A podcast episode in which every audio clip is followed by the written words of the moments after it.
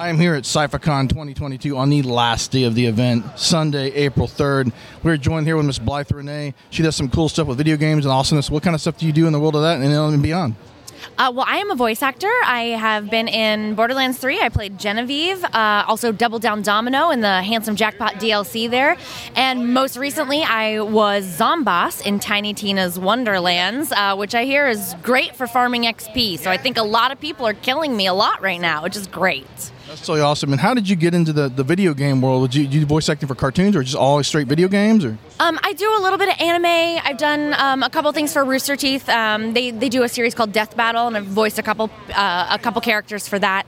Um, but I actually work in the video games industry as like a quote unquote normal day job. Working in the video games industry is not normal, but you know. Uh, so I'm, I'm a producer. So I was working at Gearbox, and they found out I had an acting background, and so they put me in the booth to do some temporary voiceover stuff. Um, so I started that way, and then they had me doing Genevieve's lines temporarily, and they liked it so much they just kept it. Um, so I wound up in the game, which was crazy. But also, I just I fell in love with voice acting from that, and I just started auditioning for anything I could get my hands on. And so yeah, I, I like I said, doing anime, but also like audio fiction is a really cool medium you can do with voice acting. what kind of stuff do you do with that? Uh, yeah, so there's a couple different things. Um, I've done some podcasts. The, there's a comedy podcast called The One Stars that's really fun. I play a recurring character there.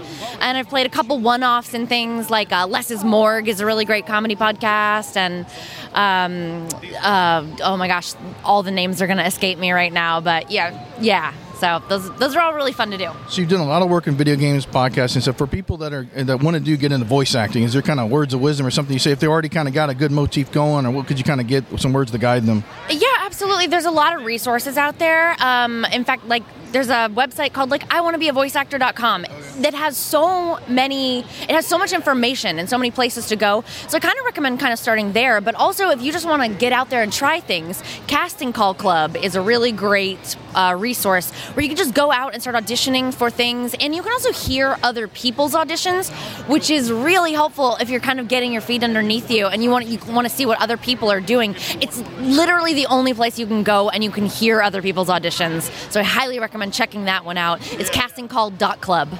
Castingcall.club.